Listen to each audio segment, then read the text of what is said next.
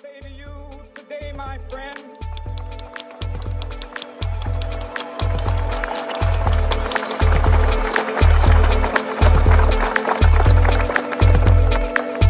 so even though